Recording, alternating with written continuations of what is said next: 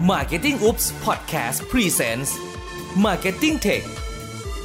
เราจะพาคุณไปเจาะลึกถึง Consumer Insight เข้าถึงวิธีการทำตลาดที่สอดคล้องกับเทคโนโลยียุคใหม่ จากผู้เชี่ยวชาญตัวจริง เพราะการตลาดเปลี่ยนไป เราก็ต้องปรับกลยุทธ์ให้ทัน คุณจะไม่พลาดข้อมูลสำคัญ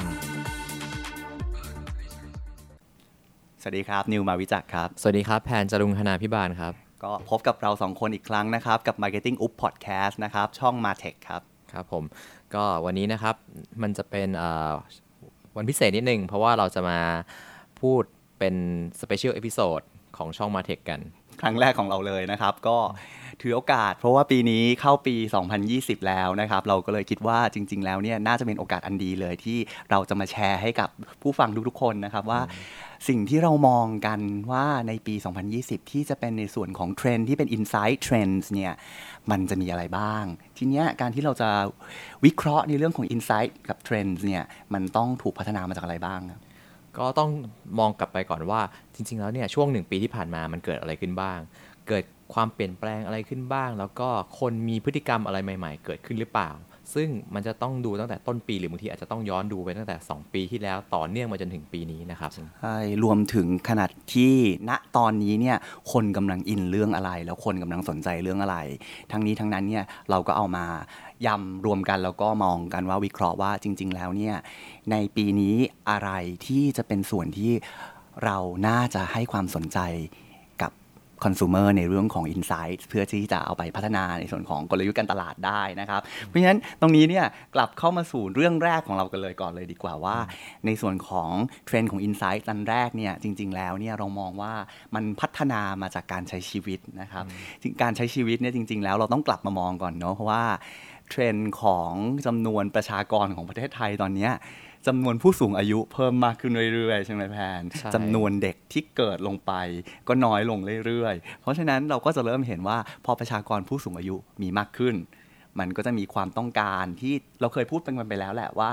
ความต้องการของคนวัยเกษียณเนี่ยมันมีความต้องการที่น่าสนใจ เพราะว่าเขาเป็นคนที่ไม่ต้องทำงานมีเวลามีเงินอื มมีเวลาใช่ไหมแต่ทีนี้เนี่ยนอกจากวัยเกษียณแล้วเนี่ยเรายังมองอีกหนึ่งกลุ่ม เราเรียกว่ากลุ่มอะไร กลุ่มคนโสดกลุ่มะคนโสดกลุ่มคนโสดเพราะว่าจากตัว Data ที่เราได้รับมาเนี่ยมันก็เห็นชัดๆอยู่แล้วว่าช่วงที่ผ่านมาเนี่ยคนแต่งงานน้อยลง คนเริ่มจบการศึกษามาแล้วก็ใช้ชีวิตอยู่คนเดียวมากขึ้นเรากลุ่มเรียกคนกลุ่มนี้ว่าเป็นกลุ่มคนโสดที่มีกำลังซื้อ มีกำลังในการใช้ชีวิต แต่ว่าไม่ได้มองหาเรื่องของการสร้างครอบครัว แล้วก็พร้อมที่จะใช้เงินไปกับเรื่องที่ตัวเองสนใจจริง ๆอืมใช่ ทีนี้เนี่ยเราก็เลยมองว่าคนสองกลุ่มเนี้ยจริง ๆ แล้วเนี่ยเป็น 2 กลุ่มที่ไม่เหมือนกันนะครับ แต่ว่าถ้าเกิดเรามาพูดถึงเรื่องของ Insight ที่จะเอามาทำเป็นเทรนด์เนี่ยเราสามารถเอามาคอม b บ n เป็นกลุ่มที่เราเรียกว่าการใช้ไลฟ์สไตล์ตรงนี้ได้ เพราะว่าคน 2 กลุ่มนี้มีไลฟ์สไตล์ที่น่าสนใจ น่าสนใจอย่างไรบ้าง เราสามารถแตกออกมาได้เป็นหลาย ๆ อย่างนะครับ อย่างแรกเลยก็คือในเรื่องของ คนกลุ่มนี้เนี่ยเป็นกลุ่มที่พออยู่คนเดียวมีเวลามากขึ้น เขาต้องการอะไรอ่าเขาก็จะเกิดความเหงาอืมอะอย่างแรกเลยเกิดความเหงาก่อน พอเกิดความเหงาปุ๊บก็ต้องหาอะไรทำอืมเพื่อที่จะให้ได้ตัวเองได้มีความสุขมากขึ้น เพราะว่าคือตอนนี้มันเหมือนอะหนึ่งคนที่เป็นวัยเกษียณ เราไม่ต้องรับผิดชอบเรื่องลูกหลานละเรามีเวลาต้องทำอะไรเพื่อให้ตัวเองมีความสุขในวัยของเขา คนโสดก็เหมือนกัน เขาไม่ต้องรับผิดชอบเรื่องของครอบครัวเยอะ ไม่ต้องมีลูก ไม่ต้องมีอ่าสามีภรรยา เพราะฉะนั้นก็จะทุ่มเทเวลาให้กับสิ่งที่ตัวเองต้องการได้เต็มที่ ซึ่งนั่นก็เป็นความสุขอีกรูปแบบหนึ่งของคนโสด เพราะฉะนั้นถ้ามองรวมๆกันแล้วเนี่ยสองกลุ่มเนี้ยเขามองหาเรื่องของความสุข ในวิถีของตัวเองอือฮึซึ่งความสุขในแต่ละวิถีของแต่ละคนเนี่ยมันก็มีวิธีที่จะเล่นได้ไม่เหมือนกัน บางคนอาจจะมองเป็นในเรื่องของการใช้ entertainment บางคนอาจจะเป็นการใช้ในเรื่องของการแชทหาเพื่อน บางคนอาจจะเป็นการในเรื่องของ explore สิ่งใหม่ ๆ เข้ามา ซึ่งเดี๋ยวเราจะมาอธิบายต่อไปนะครับ แต่ว่าความสุขเนี่ยแหละคือสิ่งแรกที่เรามองว่ามันคือ insight ที่คนกำลังโหยหาอยู่นะครับ insight ที่ 2 ที่แตกออกมาจากในเรื่องของซิงเกิลแล้วก็เอจิ้งโซซ i ตี้ตรงนี้ก็คือในเรื่องของสุขภาพแล้วก็ wellness ต่างๆนะครับ เป็นยังไงล่ะ เพราะว่าสุขภาพแล้วก็เรื่องของความแข็งแรงของร่างกายเดี๋ยวมันเป็นการสร้างความสุขที่ง่ายที่สุดละของคนสมัยนี้ เพราะว่าอย่างถ้าเทียบกับสมัยก่อนเนี่ยเราจะมองหาความสุขจากภายนอกที่แบบ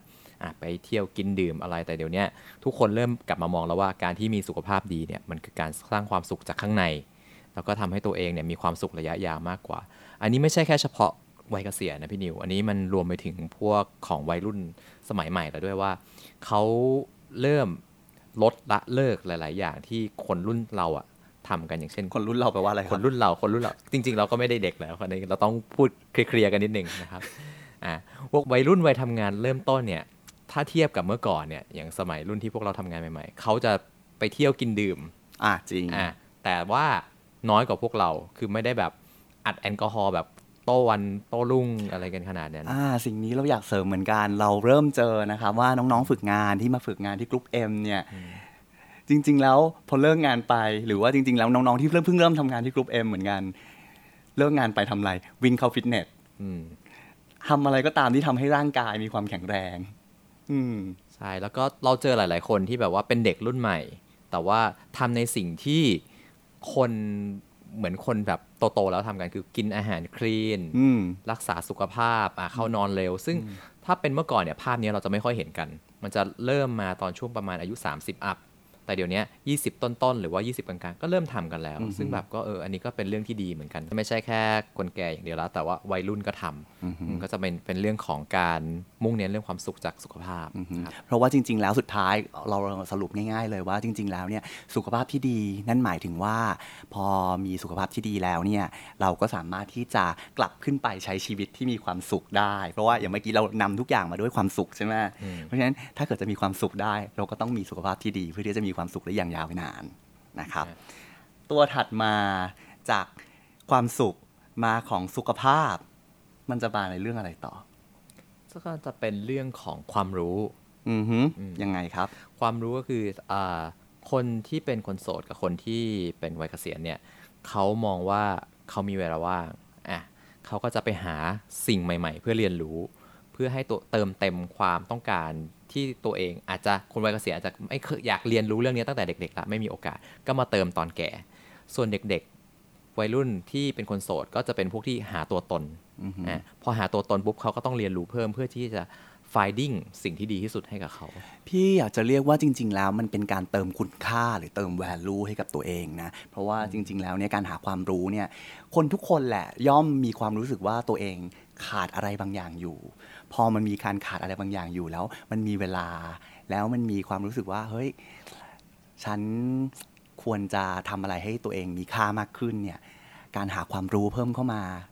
มันก็เป็นสิ่งหนึ่งที่ทำให้เขารู้สึกเติมเต็มขึ้นมาได้ เพราะฉะนั้นเนี่ยจะไม่แปลกเลยที่ช่วงปีที่แล้ว หรือว่าปีนี้หรือปีถัดๆไปเนี่ยเราจะเห็นคอร์สเต็มไปหมดเลย ที่คนเนี่ยลงสมัครเรียนเพื่อพัฒนาตัวเอง ไม่ว่าจะเป็นคอร์สที่รวมกันเพื่อที่จะได้ connection คอร์สที่รวมกันเพื่อที่จะได้ความรู้ในด้าน ใดด้านหนึ่งด้านอย่างเช่นเราอาจจะเห็นในเรื่องของอสังหาริมทรัพย์ หรือว่าในเรื่องของการเงิน หรือในเรื่องของการทำดิจิ t a ลมาร์เก็ตติ้งก็ได้นะครับหรือว่าคอร์สที่เรียนแล้วได้ในเรื่องของไลฟ์สไตล์ข้างๆ ร้านอาหารที่พี่ทำอยู่ มันก็จะมีโรงเรียนสอนวาดรูป วันดีคืนดี นอกจากวาดรูปก็รวมกลุ่มกันบอกว่า เรียนถ่ายรูปเพื่อที่จะเอาไปทำเป็น stock photo ขายไหม เพราะฉะนั้นพวกเนี้ยมันเป็นการเพิ่ม value ให้กับตัวเอง แล้วก็สามารถที่จะสร้างเงินสร้างอาชีพให้กับตัวเองในอนาคตได้ด้วยเหมือนกันนะครับอะตรงนี้เรื่องที่ 3 คือเรื่องของ knowledge อืมอืมโอเคแล้วเรื่องที่สี่อะพอมาจากนิสสานเรื่องที่สี่เราพูดถึงเรื่องของอ่า connection เนอะจริง ๆ แล้วมันต่อมาจาก knowledge นะอืมเพราะว่า connections เนี่ย ตราบใดก็ตาม ถ้าเราออกไปหาความรู้ข้างนอก โดยที่ไม่ได้หาด้วยตัวเอง โดยการอ่านหนังสือจากอินเทอร์เน็ตหรือว่า take คอร์สออนไลน์นะ เราจะเจอคนเพิ่มขึ้นเรื่อยๆ เพราะฉะนั้นเนี่ยพอเราเริ่มเจอคนเพิ่มขึ้นเรื่อยๆเนี่ยมันคือการที่เราขยาย connection ขึ้นมา แล้วทีเนี้ย connection มันสำคัญยังไงอะสำหรับ insight เนี่ย connection ตรงนี้เนี่ยเราต้องบอกมองอีกมุมหนึ่งนะ บอกว่ามันไม่ใช่แค่การรู้จักกัน แต่ว่ามันคือเหมือนกับการได้รับการยอมรับ จากคนรอบตัวรวมถึงผู้คนใหม่ๆนะมันก็จริง ๆ มันยังลิงก์กันอยู่นะ connection กับ knowledge เพราะว่าการรู้จักคนใหม่ๆเนี่ยมันทำให้เราได้ความรู้ใหม่ๆ เพิ่มขึ้นมาด้วย ย้อนกลับไปนะครับว่ารู้จักคนใหม่ ๆ มันตอบอินไซต์อะไร ตอนแรกเราบอกว่ามันเริ่มมาจากไลฟ์อืมที่คนโสดมีมากขึ้น คนแก่มีมากขึ้น คนกลุ่มนี้เหงา เพราะคนกลุ่มนี้เหงา การมีคอนเน t ชันมีเพื่อนมากขึ้น มันเป็นการที่เราสามารถได้แสดงตัวตนออกไป ให้คนอื่นได้ยอมรับเรา แล้วก็เหมือนมีสปอตไลท์ส่องมาที่เรา แล้วก็ทำให้เรารู้สึกว่า เออ เรายังคงมีคุณค่า ยังมีคนที่มองเห็นว่าเราเป็นใครอะไรยังไงอยู่นะครับ ตรงนี้ก็น่าสนใจเหมือนกัน การมีคอนเน t ชันแล้ว มันมีเทรนอะไรอีกอันหนึ่งที่เราคิดว่ามันลิงก์ไปกับ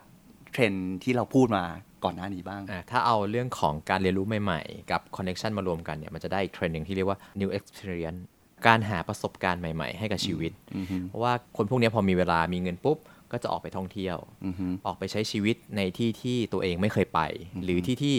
เขาเห็นมาจากโซเชียลต่างๆ ความรู้ต่างๆ connection ต่างๆ อะมันก็จะต่อยอดกันมาเรื่เห็อยนไหมเห็นไหมครับว่ามันลิงก์กันหมดเลยนะครับ คนเราพอมันมี การเข้าถึงอินเทอร์เน็ต เข้าถึงมือถือ มีเพื่อนใหม่ๆ รู้จักคนใหม่ๆ เราก็จะเริ่มเห็นโลกต่างๆ เข้ามาเป็นการสร้าง inspiration ให้เรา พอมันมี inspiration ให้เราเสร็จแล้วเนี่ยโสด อายุเยอะมีเงินสุขภาพมีเวลาดีด้วยสุขภาพดีก็จะได้ออกไปเที่ยวเพราะทีนี้ออกไปเที่ยว การออกไปเที่ยว หรือว่าการออกไปเปิดโลกต่างๆเนี่ยมันก็เป็นการที่ทำให้เราเพิ่ม value ตัวเองได้ แล้วเราก็สามารถที่จะกลับมา เขาเรียกว่าอะไรล่ะ โชว์ความเป็นตัวตนของตัวเองออกมาผ่านทางโซเชียลอีก เพราะฉะนั้นเราจะไม่แปลกใจเลย ถ้าเกิดในปี 2020 เนี่ย เราจะเห็นภาพที่มีคนโพสต์พาสปอร์ตบวก boarding pass หรือว่าโพสต์รูปตัวเองอยู่ที่ญี่ปุ่น อยู่ที่ไต้หวัน อยู่ที่เกาหลีหรือประเทศใด ๆ ก็ตามที่ไม่ต้องใช้วีซ่าอืมเพิ่มมากขึ้นกว่าเดิมอืมแล้วเราก็จะเห็นคนที่ไปที่ประเทศแปลกๆ มากขึ้นกว่าเดิมด้วยนะครับเพราะมันเป็นการที่บอกว่ายิ่งโชว์ตัวเองมากเท่าไหร่ ก็จะยิ่งทำให้คนอื่นเนี่ยมองกลับมาแล้วก็รู้สึกว่าเฮ้ยเราเป็นคนที่เป็นซัมวันที่สามารถสร้างอินสปิเรชันต่อได้อืมใช่เหมือนว่าความสุขอีกอย่างหนึ่งอาจจะมองได้ว่าการที่เป็นอินสปิเรชันให้กับใครบางคนเนี่ยก็เป็นความสุขของกลุ่มคนพวกนี้นะใช่เหมือนการสร้างคุณค่าอีกรูปแบบหนึ่งอืมซึ่งถ้าเราพูดต่อจากตรงเนี้ยเรื่องของการ สร้างอินสปิเรชันเนี่ยมันก็ได้อีกเรื่องหนึ่งคือเรื่องของการรักษาสิ่งแวดล้อม good citizen เราเรียกว่าเป็น good system คือสิ่งแวดล้อมเนี่ยมันไม่ใช่แค่ในประเทศนะครับ ตอนนี้มันจะเป็นเรื่องของแบบถ้าจะเรื่องของเรื่องทั้งโลกเลยมั้งตอนเนี้ยผมว่ามันเป็นเขาเรียกว่าอะไรนะ issue ระดับโลกมาสัก สองปีละซึ่งจริง ๆ แล้วเนี่ยเราเคยคุยกันมาสักพักหนึ่งแล้วนะครับ ก่อนที่จะทำพอดแคสต์ว่าจริง ๆ แล้วเทรนด์รักโลกเนี่ยน่าจะมาแรงในประเทศไทยอีกประมาณ 3 ปีข้างหน้า ใช่ แต่บังเอิญอยู่ๆไม่รู้เกิดเหตุการณ์อะไรขึ้นมา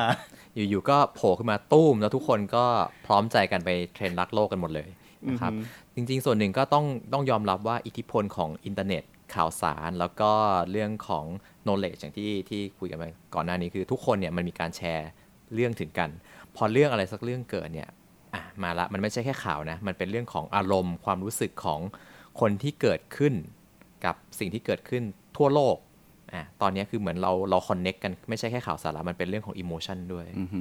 ภาพที่เราเห็นอย่างเช่น ภาพเต่าที่มีหลอดติดอยู่ในจมูจมูกกหรือว่าภาพบูเสฉวนที่ต้องเป็นขวดแก้ว แปะอยู่แทนที่จะต้องเป็นเปลือกหอย รวมถึงการที่คนแชร์เพิ่มขึ้นไปเรื่อย ๆ และเขียนบรรยายความในใจว่าจริง ๆ แล้วโลกนี้มันแบบแย่ยังไงเรามีส่วนร่วมยังไงเนี่ย มันทำให้เกิดกระแสเขาเรียกว่ากระแสทำให้คนเราเนี่ยเริ่มอินแล้วอยากมีส่วนร่วม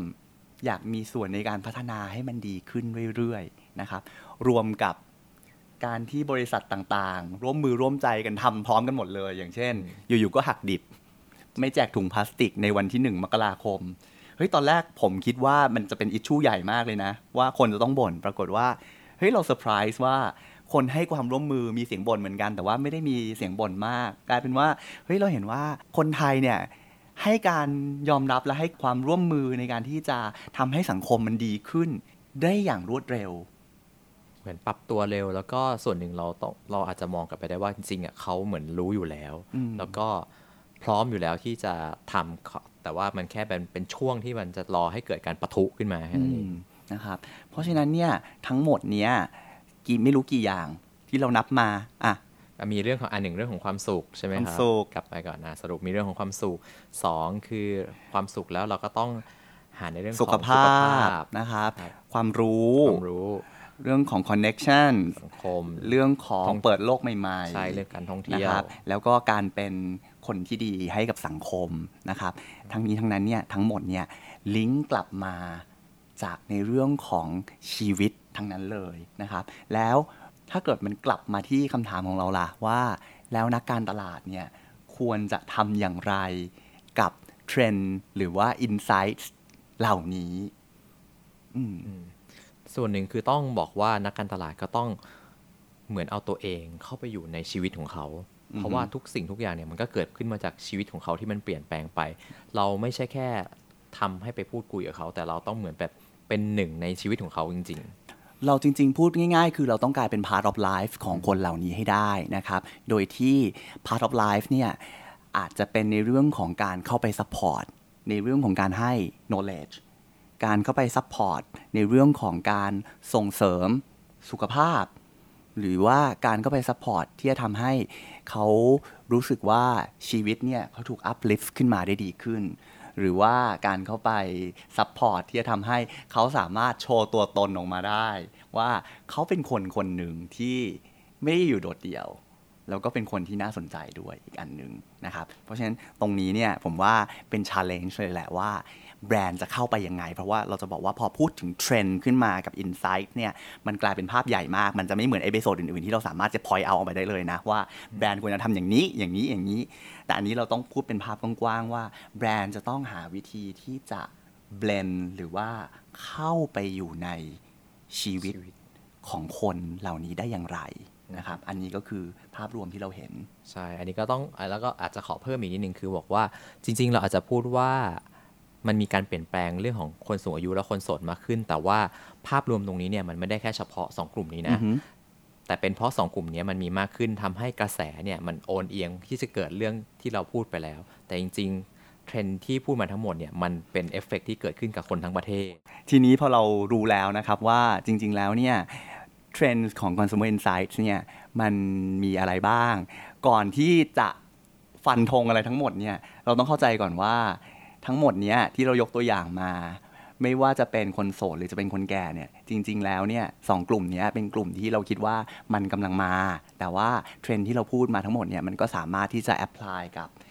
ทุกๆ age of life หรือ stage of life ได้นะครับ ซึ่งตรงนี้เนี่ยนักการตลาดก็ต้องลองไปพิจารณาดูว่า แต่ละความสุขที่เกิดขึ้นเนี่ยเราจะ target ไปที่กลุ่มไหน อาจจะเป็นกลุ่มแม่ก็ได้ หรืออาจจะเป็นกลุ่มลูกๆ เด็ก ๆ หรืออาจจะเป็นกระทั่งกลุ่มที่ เป็น family ใหญ่ก็ได้ ซึ่งเราไม่ได้จำกัดว่าจะต้องเป็นเฉพาะคนโสดหรือคนเกษียณเท่านั้น แต่ว่าเทรนด์ที่เกิดขึ้นเนี่ยคือเทรนด์ที่กำลังจะเกิดขึ้นในประเทศไทย หรือบางอันก็เกิดขึ้นไปแล้วแล้วกำลังดำเนินอยู่ เพราะฉะนั้นเนี่ยสิ่งที่นักการตลาดควรทำตอนนี้ก็คือ fo cus ไปเลยว่าจะทำอะไรและลงมือทำไปเลย ใช่แล้วก็ ทำให้ชัดเจนด้วยเพื่อที่จะทำให้ผู้บริโภคหรือว่า consumer เนี่ยเห็นชัดๆเลยว่าแบรนด์เรา stand for อะไรแล้ว เราสามารถยืนอยู่ข้างเขาได้อย่างไร